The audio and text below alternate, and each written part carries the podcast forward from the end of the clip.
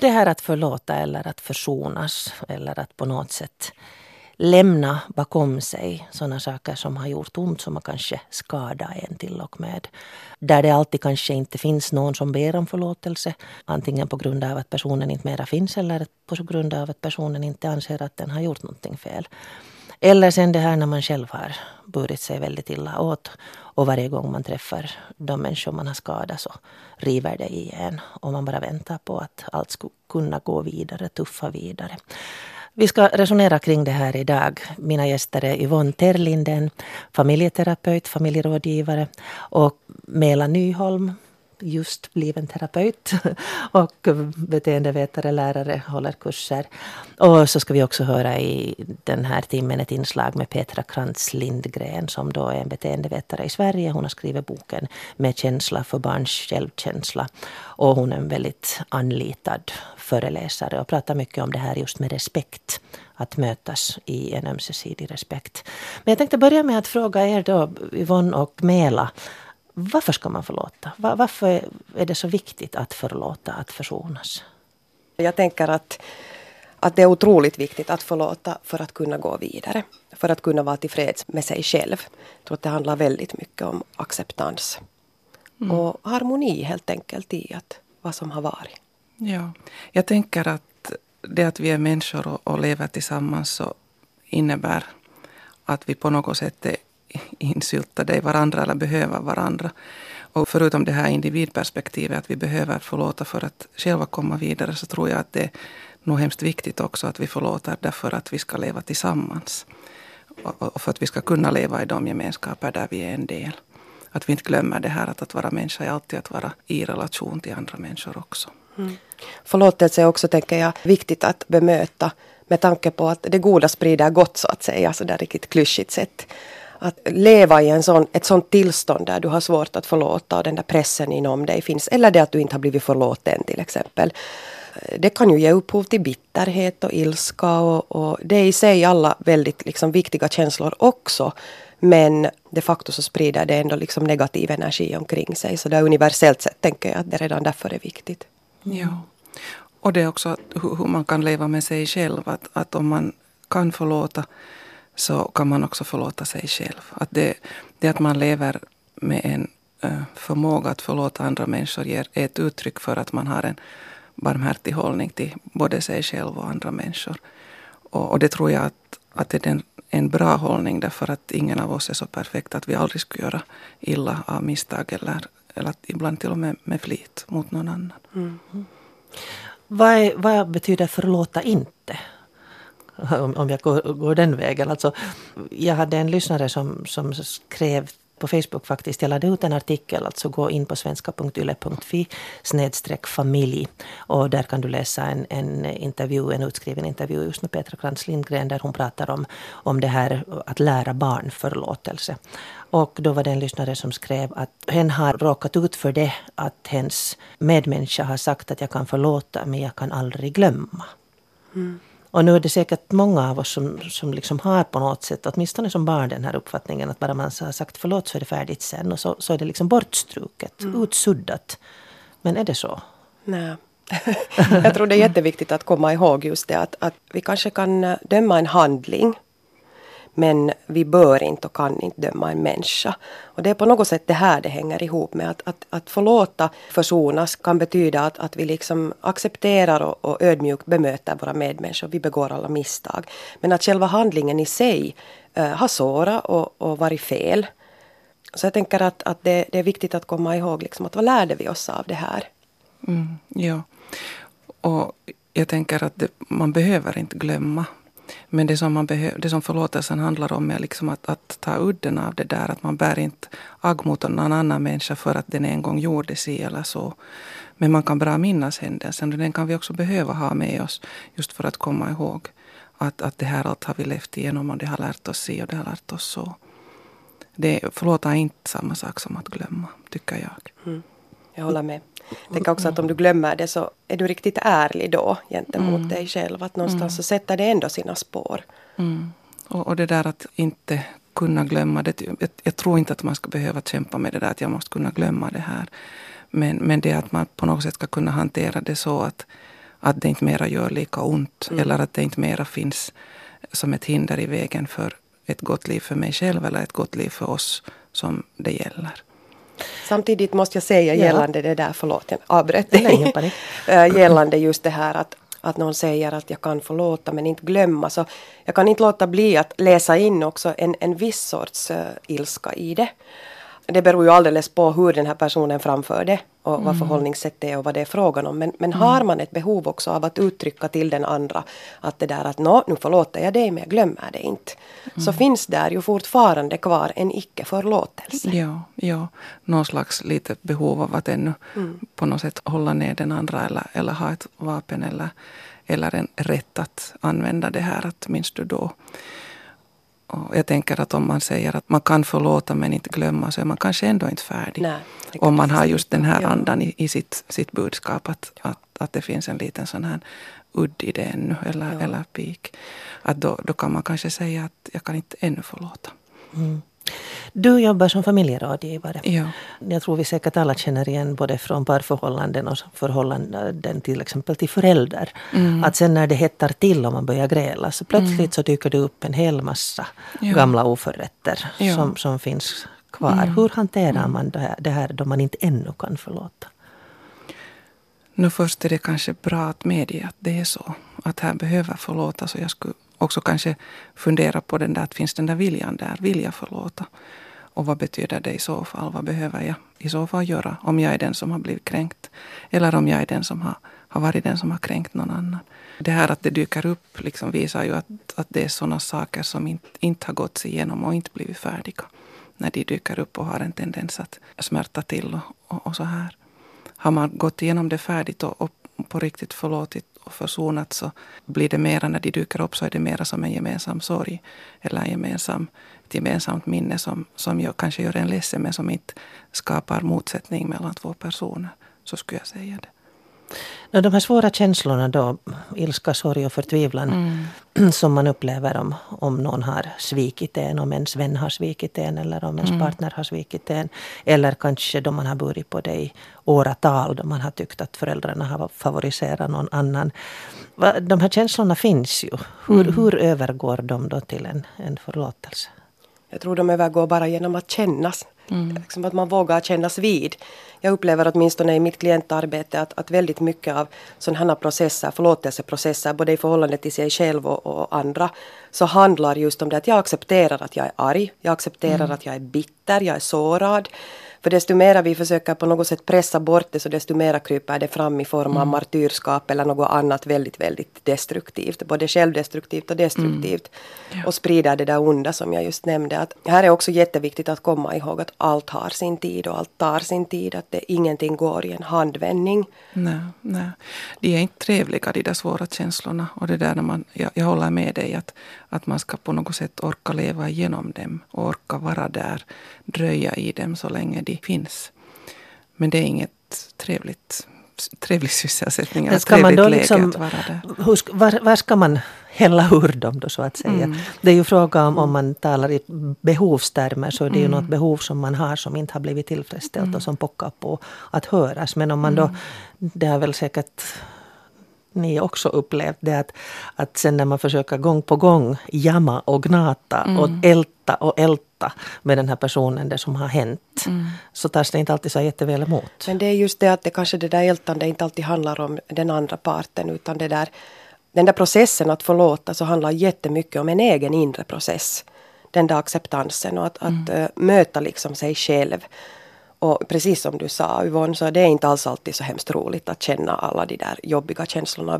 Vi har liksom en underlig tendens i vårt samhälle att vi slätar över att vi kan explodera och vara arga över någonting, men så slätar vi snabbt över det och så börjar vi prata om vädret istället eller hitta på någon annan liksom sån här, som man säger på finska, sijaistoiminta. Ja. Jag upplever nog jättestarkt att förlåtelse sist och slutligen ganska egocentrerat handlar om en själv. Ja, och det där, jag tycker att idag så får vi ganska lite övning och det finns ganska lite plats för det där. Att det är naturligt att ha svåra och negativa känslor också. Att på något sätt så ska allting vara roligt och lätt och så här. Och det gör att det är svårare att dröja och gå igenom sådana här processer med sig själv. Är det något skamfyllt också på det? Vi ska alldeles strax lyssna på Petra Krantz Lindgren som pratar om hur hon hanterar det här med barn. Men jag tänker på att då två barn grälar sinsemellan, och vi nu bara pratar om barnen då, det gäller säkert för vuxna lika väl. Mm. Men det här barnet då som håller fast vid att hej, det där var inte rätt. Mm. Typ man har kommit överens om regler och det ena barnet lyder inte regler och det andra blir åt om sig. Mm. Att det fanns sådana här regler och det gör de inte. Mm. Är vi ganska hastiga till att liksom på något sätt börja tycka illa och liksom förmana det barnet som känner sig förorättat? Att liksom måste nog hålla fast i det där. Och, eller sen med vuxna då att nu orkar jag inte höra mer att du ältar den där samma saken. Mm. Och det blir på något sätt sådär som att du är en liten människa. Mm. Mm. Kanske. Kan det hända, och jag tror liksom överhuvudtaget, nu vet jag väldigt lite om barnuppfostran, men jag tänker sådär att också för oss vuxna att den där konsekvensen, liksom ödmjuk konsekvens är jätteviktigt. Men jag vet inte, du kanske har mer att säga om jag vet inte heller så hemskt mycket om barnuppfostran, men jag tänker att förmågan att vara i en sån här situation när syskon strider till exempel och hantera den avspeglar ganska långt hur vi själva förmår att leva med konflikt. Och det i sin tur har att göra med vad vi har lärt oss av våra föräldrar. Att den som är konfliktskygg som förälder så försöker ganska fort, tror jag, få den där konflikten mellan syskonen löst på något lämpligt sätt för den föräldern. Och det kanske inte alltid det som barnen skulle behöva lära sig just i den situationen. Mm. Att där får man ganska mycket också som förälder möta sig själv och det som man själv har inte färdigt växt kanske, eller inte färdigt övat som människa. Mm. Petra Krantz Lindgren, du är beteendevetare och du har också väldigt mycket skrivit om hur vi kan lära barnen ömsesidighet och respekt genom att själva visa det. Och nu funderar jag på en sån sak som det här att lära barnen att säga förlåt. För att det är ju oftast då via sina föräldrar, barndomen, som man första gången möts av det här kravet så att säga, eller längtan kan det väl också vara, att försonas, att på något sätt inse att ens handlingar har sårat en annan och att man borde göra allting bra, ställa allting till rätta. Åtminstone här i Finland så är det fortfarande ganska vanligt att föräldrar tvingar sina barn att säga förlåt. Nu har du verkligen gjort fel, nu får du be om förlåtelse och så ska ni kramas. Vad säger du, Petra, om det? Ja, alltså det beror ju lite grann på vad man vill uppnå, tänker jag. Om ditt mål som förälder är att barnet ska uttala det som du tycker är ett magiskt ord, nämligen förlåt, ja men då är det väl jättebra. Kräv det då. Men när jag pratar med föräldrar om vad det är de vill lära barnen, så är det ju snarare att man vill att barnen ska lära sig att ta ansvar för sitt eget handlande, att förstå vilka konsekvenser som handlandet fick för den andra människan och att be om förlåtelse på ett uppriktigt menat sätt. Och då är jag ganska säker på att det här att vi kräver barnen på ett förlåt inte kommer att leda i den riktning som vi önskar. Vad tror du att det kan leda till? Jag tror att det finns åtminstone två konsekvenser av att vi vuxna kräver att barnen ska säga förlåt. Och det ena är att det blir väldigt olustigt faktiskt för den som tvingas ta emot den här ursäkten. Jag kan själv sätta mig in i hur det skulle kännas om min chef krävde av min kollega att hon skulle säga förlåt till mig för något misstag som hon hade gjort, som hade drabbat mig. Säg förlåt nu och låt som du menar det. Alltså jag skulle ju ha en stark misstanke om att hennes förlåt inte alls var sprunget ur en omsorg om mig, utan snarare handlade om att hon kände sig tvungen att göra det och agerade utifrån egen intresse, för vad gör chefen med henne annars? Så det kan vara ganska olustigt att ta emot den typen av förlåt. Det är det ena problemet, och det andra problemet det är att barnen, som min dotter faktiskt sa till mig, att när vuxna kräver att barn ska säga förlåt, då lär sig barnen att det är ett jobbigt och svårt ord och att man inte behöver vara ärlig när man säger det. Och det är ju precis det, när vi kräver ett förlåt av barnet i situationen, barnen vet oftast redan att de har gjort fel. De är oftast ganska överväldigade av skam redan i första läget, och så kommer dessutom en vuxen då och kräver säg förlåt. Det blir jättejobbigt för barnet, som just då är inne i sig själv och hanterar sina egna känslor. Så på så sätt lär sig barnen att det här med att säga förlåt, det är något väldigt, väldigt olustigt och jobbigt. Och dessutom så säger ju föräldern säg förlåt och låt som du menar det. Och indirekt så drar ju då barnet slutsatsen att jag behöver ju faktiskt inte vara ärlig när jag säger, utan det viktiga är att jag låter som att jag menar det. Och då har vi inte riktigt lärt barnen det som vi kanske ville lära dem. Hur tycker du att man borde göra då? För att det är ju ändå, som förälder så ställs man inför barns inbördeskonflikter, och man ställs också inför konflikter där man kanske själv har betett sig dåligt och skulle vilja be om förlåtelse. Eller där man tycker på riktigt att barnet har betett sig dåligt mot mig och jag skulle vilja att barnet på något sätt skulle varse bli det här. Att det du gjorde hade konsekvenser för mig, nu mår jag dåligt. Hur ska man göra? Jag tänker att det är väldigt viktigt att som vuxen föregå med gott exempel. För barn gör ju som vi vuxna gör väldigt, väldigt ofta. Så det allra viktigaste, det är att titta på sig själv och fundera över, sätter jag det exempel för mitt barn som jag vill att mitt barn ska leva upp till? Och då tänker jag hur jag gör när jag vill lära mina barn att säga förlåt. När jag upplever dåligt samvete. När jag känner att oj, här borde jag be om ursäkt, det här blev inte riktigt bra. Då tänker jag att det dåliga samvetet, det är som ett alarm, ett undermedvetet alarm från mig själv som säger, hallå Petra, du har missat att ta hand om någonting som är viktigt för dig här. Så kanske har jag skällt på mitt barn, jag höjde rösten och skrek, kom nu, skynda dig. Och det gjorde jag förmodligen för att jag var stressad och ville passa tiden. Men samtidigt så berättar ju då det dåliga samvetet för mig att, hallå Petra, du missade omsorg om dina barn. Såg du inte att din dotter blev rädd? Det vill ju inte att hon ska vara.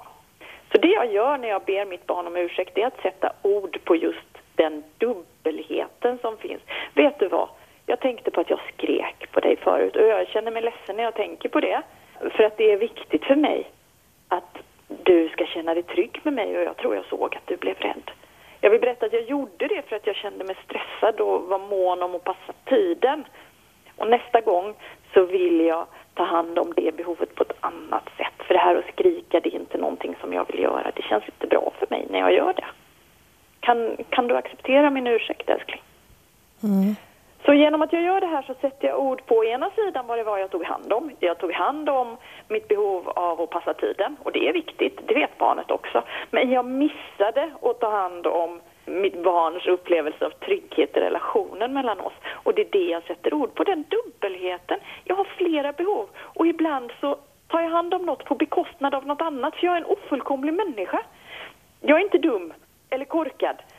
Som vi ofta säger, förlåt, det var dumt gjort. Nej, det var inte dumt gjort. Det var mänskligt gjort. Jag är ofullkomlig. Ibland hinner jag inte ta hand om allt som är viktigt för mig. Och hur gör du då om barnet inte accepterar? Om barnet fortsätter att vara argt, ledset, trotsigt, surt? Alltså då får jag ju börja med att ställa frågan, vad var det? Då har jag berättat om vad som var viktigt för mig. Då behöver jag lyssna på barnet. Jag ser att du fortfarande är ledsen. Vad är det du tänker? Ja, men du skriker alltid på mig och jag blir faktiskt rädd när du gör det. Jag fattar, vet du, jag kommer ihåg när min pappa skrek på mig när jag var liten. Då blev jag också jätterädd. Och jag kände att då ville jag bara springa och gömma mig. Och så fick jag nästan så gelé i benen. Är det så för dig också? Och så får jag lyssna på barnet. Vad barnet känner och vad som är viktigt för barnet. Och sen, när barnet har blivit hört, då kommer vi att komma till en försoning. Det händer i stort sett alltid. För det som händer när barnet inte vill försonas, det är att hon inte känner sig förstådd än. Tror du, nu pratar vi ju också i det här programmet om vuxnas behov att försonas med varandra. Och jag läste någonstans att det är viktigt att komma fram till den gemensamma berättelsen. Att även om saker gör ont så kommer vi överens om en gemensam tolkning.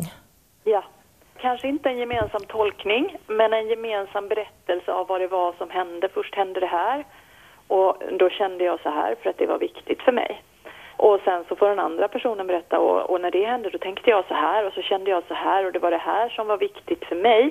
Vi behöver inte vara överens om att de där sakerna är viktiga, utan det viktiga är att vi visar förståelse för att okej, så det var viktigt för dig, det förstår jag, det respekterar jag, det hyser jag respekt för, men jag behöver inte hålla med om det. Det är två olika saker, att hålla med och att visa förståelse. Och jag tror att det är förståelsen som det viktiga, inte den gemensamma tolkningen av förståelsen, utan att man respekterar varandras tolkningar och upplevelser. Hur kan man komma fram till det då när saker är svåra för en själv? Om till exempel om vi går tillbaka till barnet.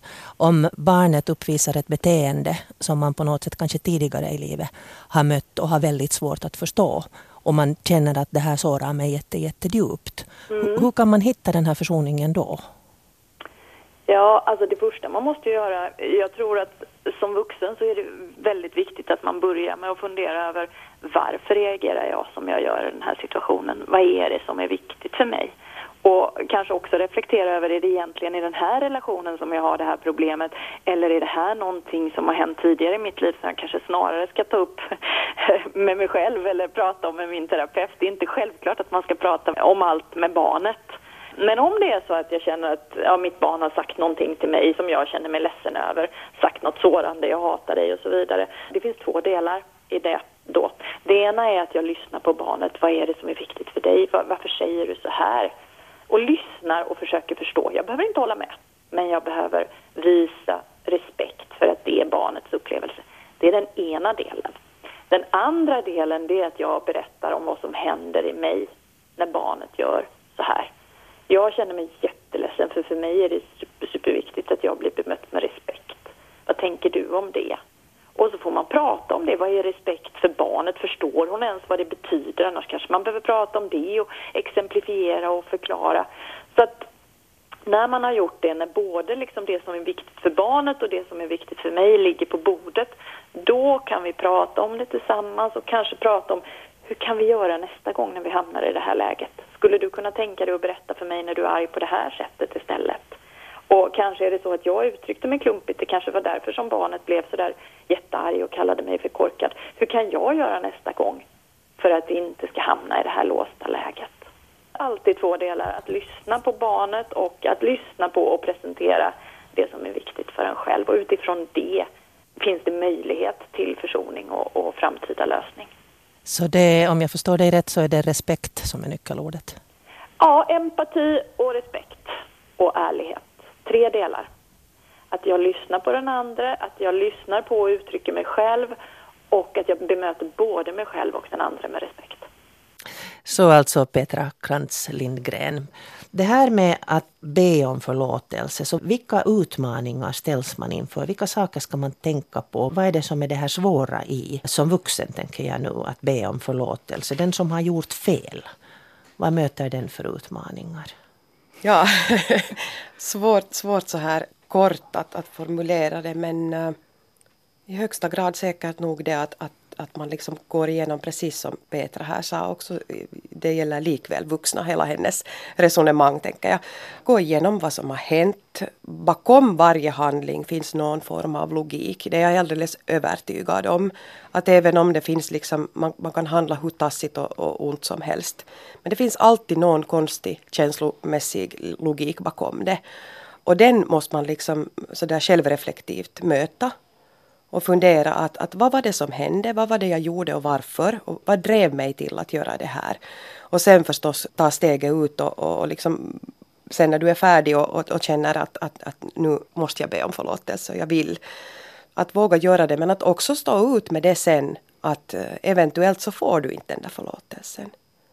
Att det inte heller är självskrivet. Ja, jag tror att det är en ganska... Det ska vi komma tillbaka till. Jag tänkte bara först säga det där att jag tror att det är en ganska stor utmaning för de flesta av oss det där att märka att nu gjorde jag någonting som strider mot mina egna värderingar. Att förstå att varför gjorde jag som tycker att det här är fel så gjorde jag ändå så. Att just att kunna förstå sig själv där och acceptera sig själv. Att det gick så här nu. Att det är en ganska stor skam som man ska simma igenom där många gånger. Och det tänker jag att man på något sätt måste bli du med att nu gjorde jag verkligen bort mig. Nu gjorde jag faktiskt illa åt någon som jag bryr mig väldigt mycket om. Och sen tänker jag att en annan utmaning är det att kunna förklara det här på ett sånt sätt. Att varför gjorde jag så här utan att det låter som en massa bortförklaringar. Att jag gjorde så här, att det skulle jag annars men jag var så jättetrött den där dagen och jag har haft så himla stressigt på jobbet, det blev nu så här. Utan att man lyckas förklara det på ett sånt sätt att man samtidigt understryker att jag tycker inte att det här var okej. Och jag tycker jag ångrar mig, att jag vill inte göra så här flera gånger.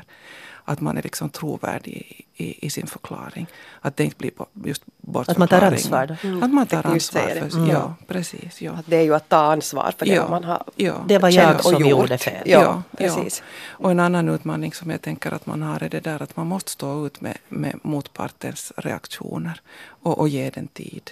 Att det är klart att man är besviken och arg och allt möjligt om man har blivit kränkt och sårad. Och det måste ta tid. Då kan man inte liksom komma och säga att jag mår jättedåligt för att jag gjorde illa. Det kan man säga också, men man kan inte låta det ta plats. Utan måste du tycka synd om mig? Ja, just det. För jag har så illa vara. Ja, precis. Ja, ja. Att det ska finnas plats för det också, men vill man på riktigt gottgöra eller be om förlåtelse, så tänker jag att då måste man också ha en möjlighet att ge plats för den andra. Just det där som hon sa, att lyssna, att hur blev det här för dig? Vad har jag ställt till med ur ditt perspektiv och hur känns det för dig? Och det gör vi vuxna säkert så där kopplat till barn just. Vi gör det säkert. Mm. Det händer någonting och så kvickt liksom inom loppet av en minut så ska det sägas förlåt och så är det överslätat. Mm. Det finns ju ingen tid att reflektera över vad som hände då. Nej, och på det sättet tänker jag att de här situationerna, särskilt kanske då med barn när man ska försöka lära dem att säga förlåt, så är de här situationerna ju en picky liten del av hela den här fostran att lära säga förlåt. Egentligen så handlar det ju om att lära barnen en barmhärtig inställning till sig själva och alla andra som kommer till uttryck just i de här speciella situationerna. Och om de liksom lär sig det där att ingen av oss är perfekt och alla gör vi ibland fel och får bra modeller, just som Petra sa, Så då är kanske de här situationerna där det ska sägas förlåt lättare att hantera, för att det finns en bas för det. Ni var lite inne på det här att vad man inte blir förlåten. Alltså den utmaningen att kunna härbärgera den andras besvikelse eftersom jag har gjort illa. Det är ju ganska lätt hänt att man tycker att vad surar du ännu för? Jag har ju bett om förlåtelse. Men vad man inte blir förlåten, hur ska man leva med det? Än en gång acceptans, jobba med det, att man kan acceptera att det här hände. Och sen tänker jag, där kommer just den där, liksom det där fina ordet försoning in. Att man måste också försonas med det att så här gick det. Det här ledde mina handlingar till, eller mina reaktioner till. Och konsekvensen blev det här, att nu är jag inte förlåten och kanske aldrig blir det, jag vet inte. Men den möjligheten finns. Så att jag faktiskt kan liksom försonas med den tanken. Och att jag påminner mig om att jag ändå är värd samma som människa. Alltså att vi har liksom det där som du sa, den där barmhärtigheten och ödmjukheten inför sig själv. Att man inte sen går omkring och bär så mycket skuld att det plötsligt blir en del av ens identitet. Nej. För det tycker jag att jag ser i mitt arbete jättemycket tyvärr. Ja. Att skulden är liksom en oskriven regel som finns där bredvid som en skugga konstant. Och att sen liksom möta det efter år när du har kapslat in den där skulden så mycket att den är en del av din ryggrad, så det är allt annat än lätt. Den som ska förlåta, utmaningar där. Det normala är ju det att man vill skada tillbaka. Eller det är liksom det först hänt. Ja. Jag tänker på den här situationen också med då barnen tvingas att säga förlåt.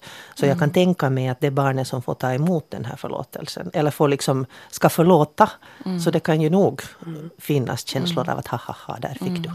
Att det, liksom, det där är rätt åt dig, nu får du kännas. Ja. Att det finns ju liksom den här viljan att du ska också lida. Vad ska man göra? Ja. Jo, det är nog hemskt viktigt att inte... Som vuxen kanske man kan ta ansvar för sig själv på ett annat sätt. Att man tittar på det där att man inte tillåter sig själv att förbli i någon slags moralisk överposition. Att det var ju jag som inte gjorde fel här. Utan att man där i kraft av sin egen mänsklighet och vissheten om att man själv också gör fel ibland kan visa medkänsla. Sen när man är färdig för det. Att man tillåter den andra att vara den människa som på undantag gjorde verkligt fel. Att man inte liksom försätter den andra i en sån position att den kommer alltid att vara en misslyckad varelse i relation till mig därför att den gjorde så här en gång. Eller fast den gör många gånger också. Det känns ju många gånger som att krypa. Nu ger jag dig rätt till det som du gjorde. Om jag accepterar din och det är ju inte som det är frågan om. Det är ju inte som det är frågan om att om man ger förlåtelse så säger man att det var okej det du gjorde.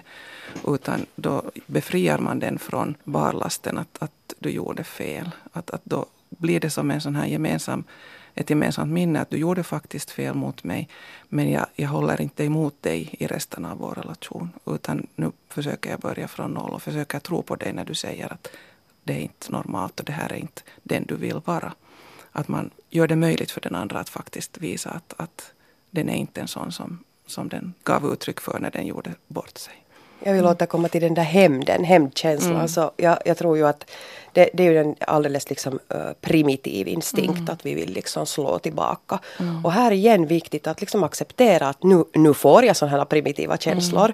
Mm. Och känna efter att var i kroppen finns det och hur liksom reagerar jag och vad har jag lust att göra. Mm. Men att liksom hantera det så att du inte på riktigt agerar ut. Mm. Och jag tror ju många gånger att bara ens säga högt, redan för någon annan eller för sig själv, att jag har sån lust att hämnas nu, jag har lust att riva öronen av den här människan eller vad man än kommer på, den värsta hämnden. Mm. Så att uttrycka det och därmed det där som vi var inne på tidigare, med att man tar ansvar. Jag tar också ansvar för det att jag känner den här hämndlystenheten. Mm. För nu är det ju så att liksom har du blivit sårad så det väcker också väldigt negativa och primitiva känslor i dig, och att acceptera att så är det. Ja, precis. Och sen mycket, en annan risk som finns är det där att man faller i en sån här offerroll eller martyrskap, att alltid blir jag felbehandlad och sådär. Det ska man också akta sig för.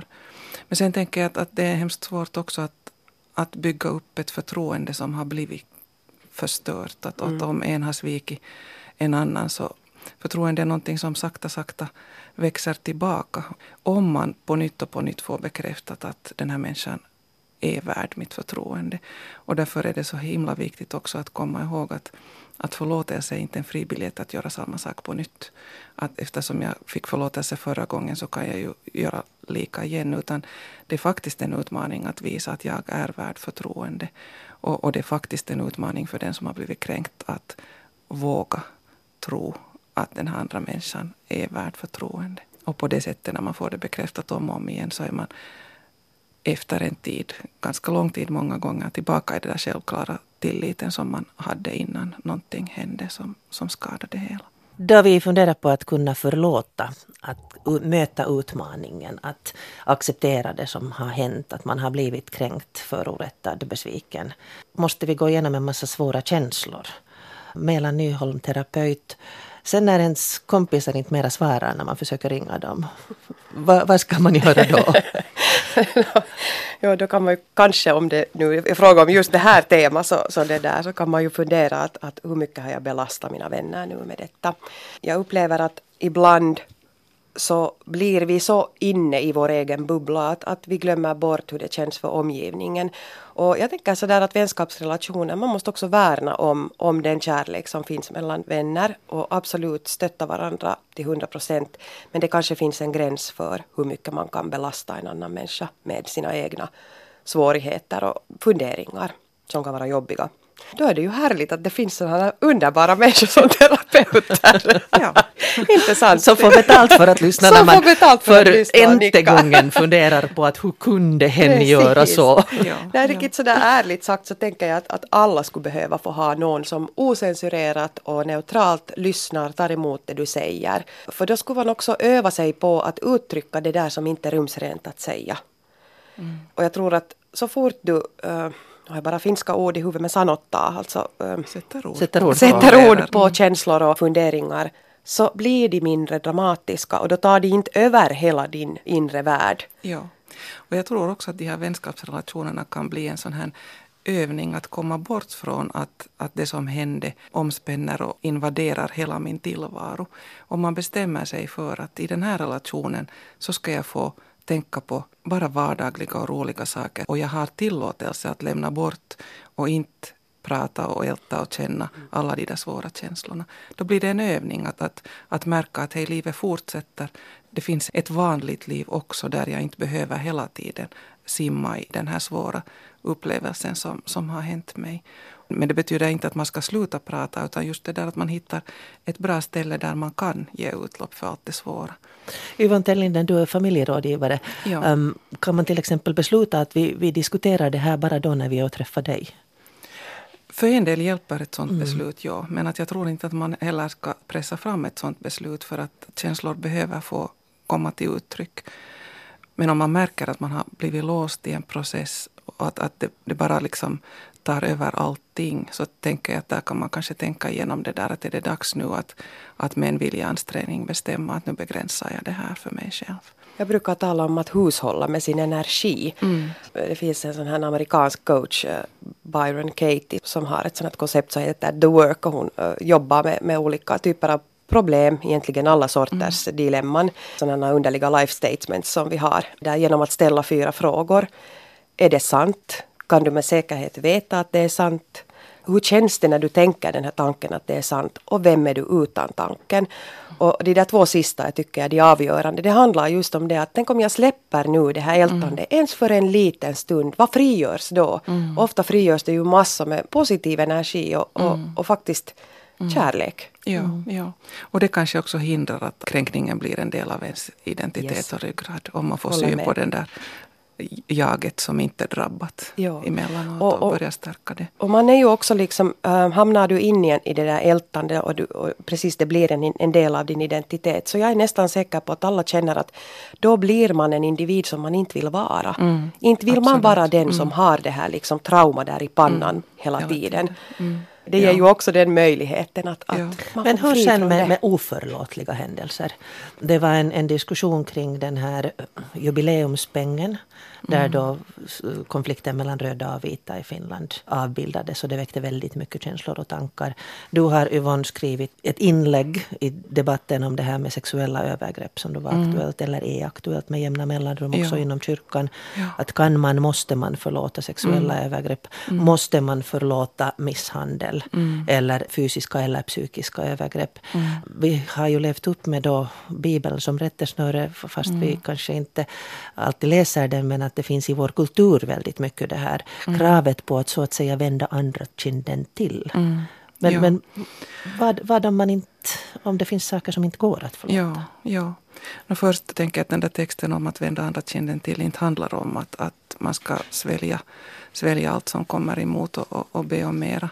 Utan det är en text som istället uppmuntrar oss att ifrågasätta våld och övergrepp. För det andra som jag tycker att det är viktigt att säga, att ingen utifrån kan komma och säga att nu måste du förlåta.